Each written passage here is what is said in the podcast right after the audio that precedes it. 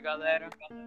A gente está aqui para ler uma crônica de Luiz Fernando Veríssimo. Uma crônica que tem um certo tom de ironia e que eu particularmente achei muito engraçado.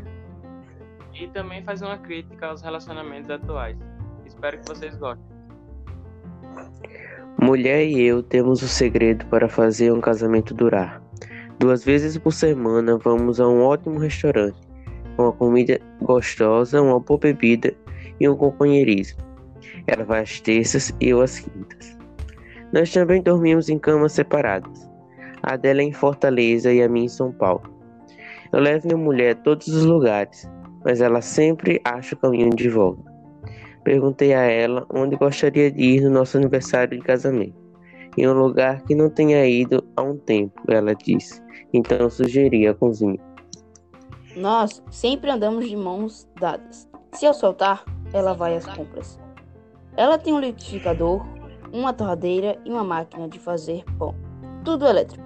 Então ela disse: Nós temos muitos aparelhos, mas não temos lugar para sentar. Daí comprei para ela uma cadeira elétrica. Lembre-se, o casamento é a causa número um para divórcio.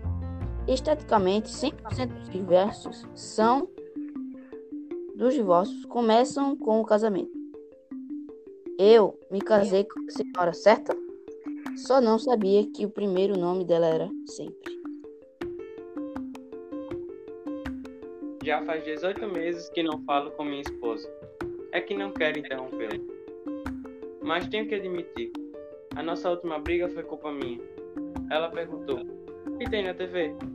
E eu disse: Poeira.